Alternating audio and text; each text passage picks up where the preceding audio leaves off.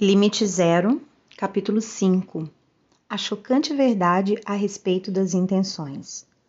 A nossa vida subjetiva interior é o que realmente importa para nós enquanto seres humanos. No entanto, sabemos e entendemos relativamente pouco a respeito de como ela surge e como funciona na nossa vontade consciente de agir. Benjamin Libet, Mind Time depois daquela primeira conversa por telefone com o Dr. Lin, eu estava ansioso para obter, obter outras informações. Fiz perguntas a ele sobre o seminário que ele iria apresentar algumas semanas depois. Ele não tentou me convencer a participar. Disse que estava constantemente fazendo uma limpeza, de modo que somente as pessoas certas compareceriam ao seminário.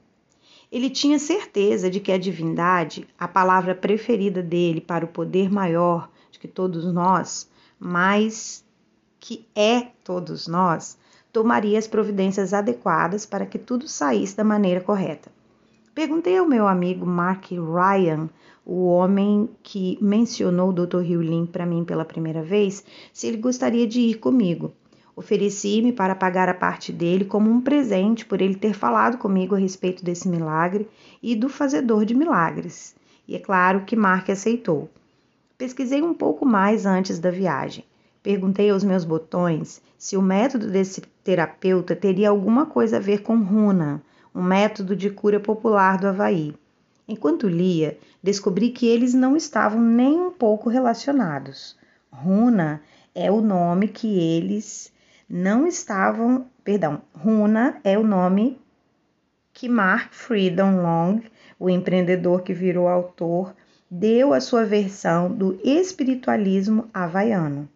Ele afirmou ter aprendido uma tradição secreta com amigos havaianos quando trabalhou como professor no Havaí.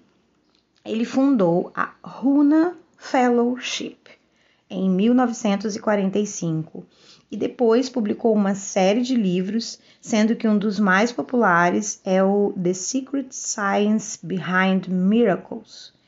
Embora fascinante, o trabalho de Long não tinha nada a ver com o terapeuta que eu estava investigando. Eu estava começando a descobrir que o terapeuta praticamente, não, que o terapeuta praticava um método do qual Long nunca ouvira falar pelo menos não da maneira como o Dr. Riolinho praticava. À medida que continuei a ler e a aprender, a minha curiosidade aumentou. Eu mal podia esperar pelo dia do voo que me levaria ao encontro do agente de cura. Voei para Los Angeles e encontrei-me com Mark e fui para Calabaza, na Califórnia. Mark levou-me para um passeio em Los Angeles antes de partirmos e nos divertimos bastante. No entanto, Ambos queríamos conhecer o homem a respeito de que tanto tínhamos ouvido falar.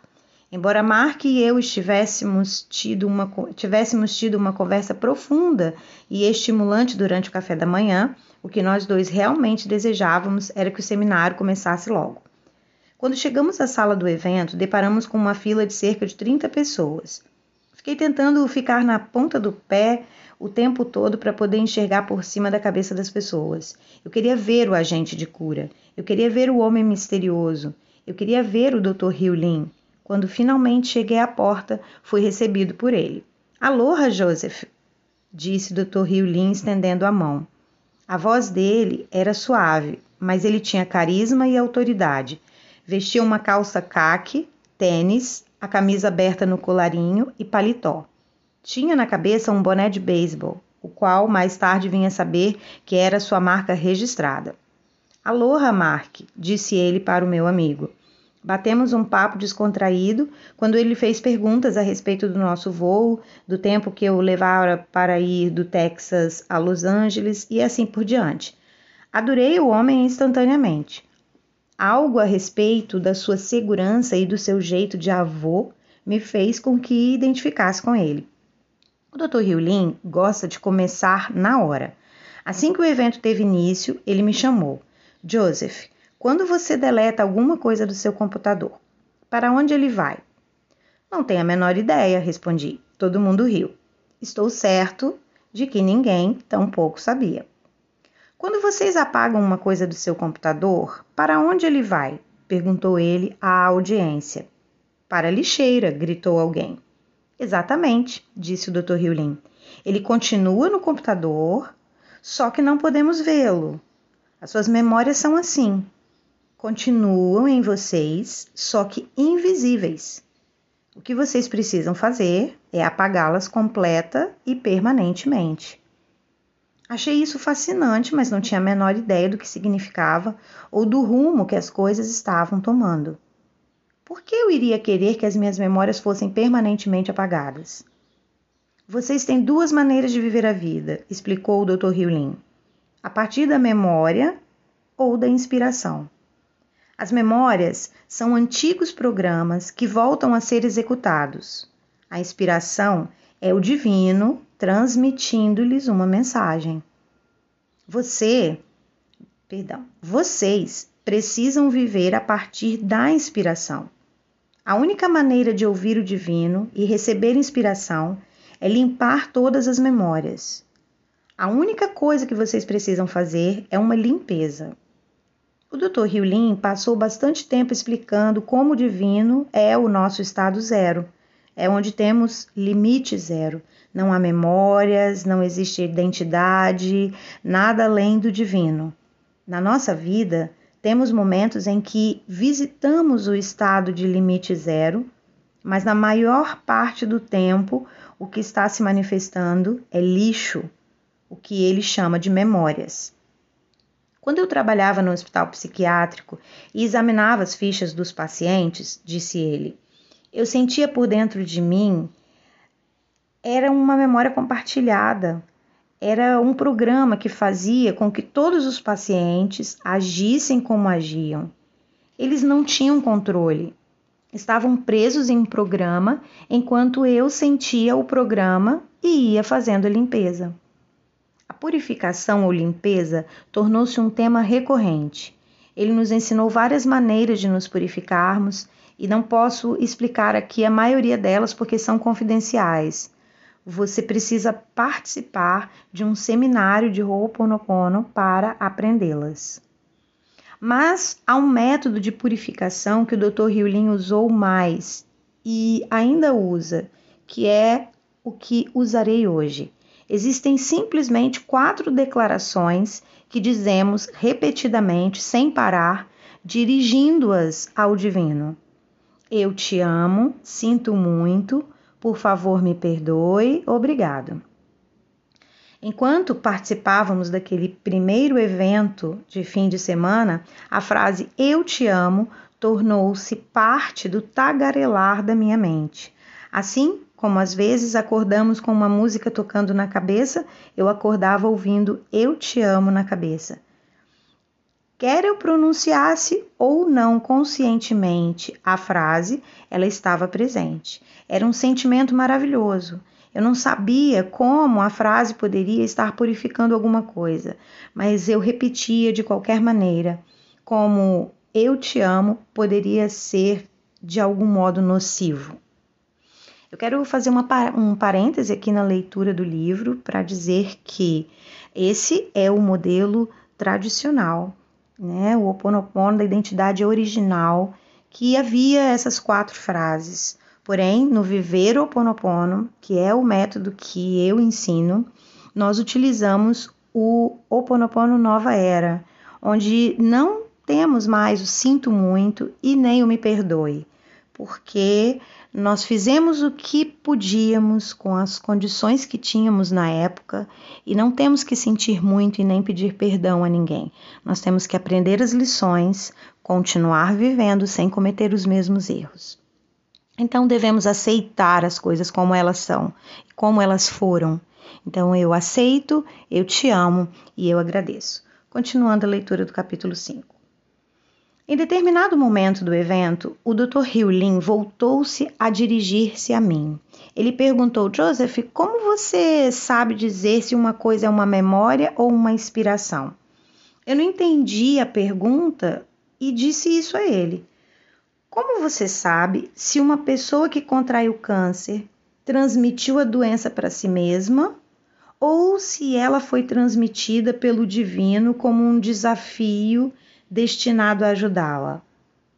Fiquei em silêncio por um instante enquanto tentava assimilar a pergunta. Como você sabe quando um evento é proveniente da sua mente ou da mente do divino? Eu não tenho a menor ideia, respondi. Nem eu, declarou o Dr. Riulin. E é por esse motivo que precisamos fazer uma limpeza constante. Precisamos purificar tudo, já que não temos nenhuma ideia do que é uma memória e do que é uma inspiração. Fazemos a limpeza para chegar em um lugar de limite zero, que é o estado zero. O Dr. Riulin afirma que a nossa mente tem uma visão minúscula do mundo. E essa visão não apenas é incompleta, como também incorreta. Só acreditei nesse conceito quando tive nas mãos o livro The Wayward Mind, de hum, Guy Claxton. Nele, Claxton escreve a respeito da experiência, de experiências que provam que o nosso cérebro nos diz o que fazer antes de nós conscientemente decidirmos fazer. Em uma famosa experiência, um neurocientista chamado Benjamin Libet ligou pessoas a um eletroencefalógrafo, o aparelho que faz os registros do eletroencefalograma, ECG, EEG, que mostrou o que estava acontecendo no cérebro dessas pessoas. O aparelho revelou que um surto de atividade cerebral ocorria antes que a pessoa tivesse a intenção consciente de fazer alguma coisa, indicando que a intenção tinha origem no inconsciente e depois penetrava na percepção consciente. Claxton escreve que Libé descobriu que a intenção de se mover aparecia cerca de um quinto de segundo antes de o movimento começar, mas que o surto de atividade no cérebro tinha lugar mais ou menos um terço de segundo antes da intenção.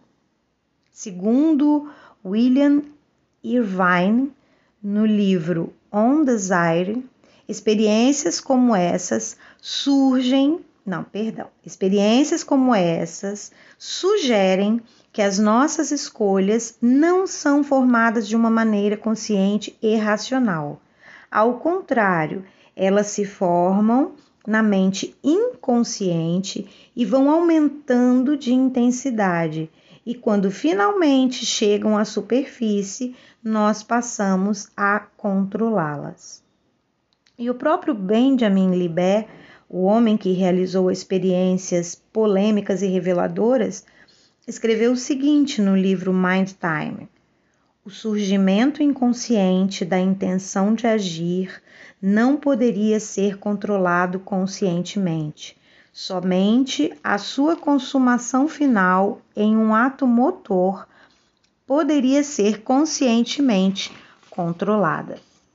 Em outras palavras, o impulso de escolher este livro pode dar a impressão de ter tido origem na sua escolha consciente, mas na realidade o seu cérebro primeiro enviou um sinal para que você o escolhesse. E depois a sua mente consciente seguiu o sinal com uma intenção declarada, algo como: Este livro parece interessante, acho que vou ficar com ele. Você poderia ter escolhido não ficar com o livro, algo que você teria racionalizado de alguma outra maneira. Mas você não poderia controlar a origem do sinal propriamente dito que o estava encorajando a agir. Sei que é difícil acreditar nisso. De acordo com Claxton, nenhuma intenção jamais se origina da consciência, nenhum plano jamais é preparado ali. As intenções são premonições, símbolos que lampejam nos cantos da consciência para indicar o que talvez esteja prestes a ocorrer. Aparentemente, uma intenção clara nada mais é do que uma premonição clara. O que me perturba é o seguinte: de onde veio o pensamento? Isso é surpreendente. Desde que escrevi a respeito do poder da intenção no meu livro The Attractor Factor, e desde que falei a respeito dele no filme O Segredo, vir a compreender que as intenções não são de modo nenhum uma escolha minha, foi um choque. Tudo indica que o que eu pensei que estava fazendo quando defini uma intenção era simplesmente a verbalização de um impulso que já estava em atividade no meu cérebro. A questão torna-se então a seguinte: o que ou quem fez com que o meu cérebro enviasse a intenção? Na realidade, perguntei mais tarde ao Dr. Riulin: quem está no comando? Ele riu e disse que tinha adorado a pergunta. Confesso que eu ainda estava confusa a respeito das intenções, perdi 36 quilos sendo mentalmente vigoroso e impondo a minha intenção de perder peso, mas eu estava declarando uma intenção ou simplesmente reagindo ao sinal do meu cérebro para que eu perdesse peso? Foi uma inspiração ou uma memória? Escrevi para o Dr. Riulin e fiz essa pergunta, e ele respondeu dizendo: Não nada existe no zero ao acua, nenhum problema, nem mesmo a necessidade da intenção. As preocupações com peso são simplesmente memórias que estão sendo reencenadas e essas memórias substituem o zero, você. O retorno ao zero, você, requer que a divindade apague as memórias por trás das preocupações com peso Apenas duas leis determinam as experiências: a inspiração da divindade e a memória armazenada na mente subconsciente, sendo a primeira nova em folha e a última velha. Jesus teria supostamente dito o seguinte: Procurai primeiro o reino, entre parênteses, zero, e tudo o mais será acrescentado, entre parênteses, inspiração. O zero é a residência de você e da divindade, de onde e de quem brotam todas as bênçãos, a riqueza, a saúde e a paz. Dr. Hewlin. Até onde pude depreender, o Dr. Riulin estava olhando além das intenções e dirigindo-se à origem, o estado zero onde não existe limite. A partir de lá, experimentamos a memória ou a inspiração. A preocupação com peso é uma memória. A única coisa a fazer é amá-la, perdoá-la e até mesmo agradecer por ela.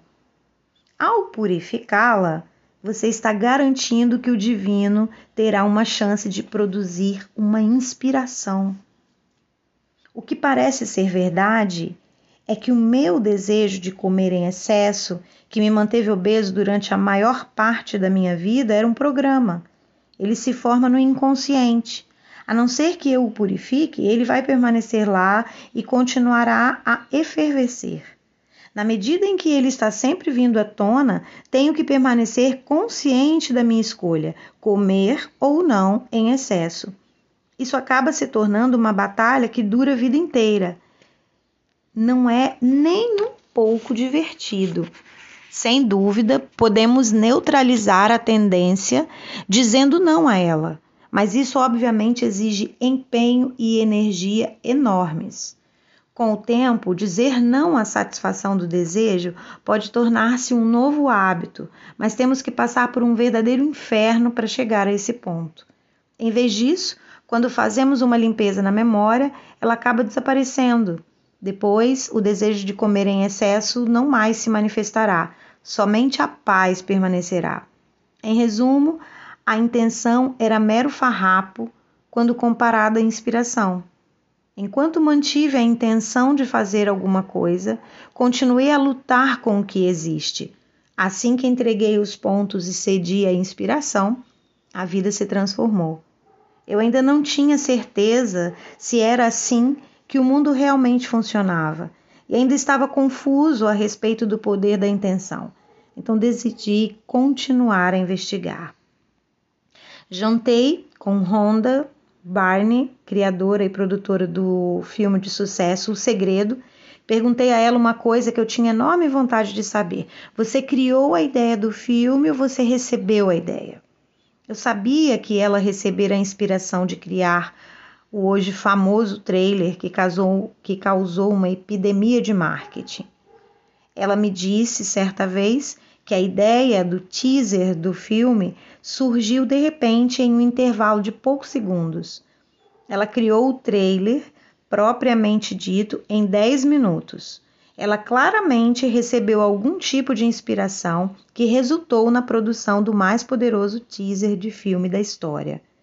Mas eu queria saber se a ideia do filme final propriamente dito teve origem em uma inspiração ou se ela sentiu que fez o filme por outras razões.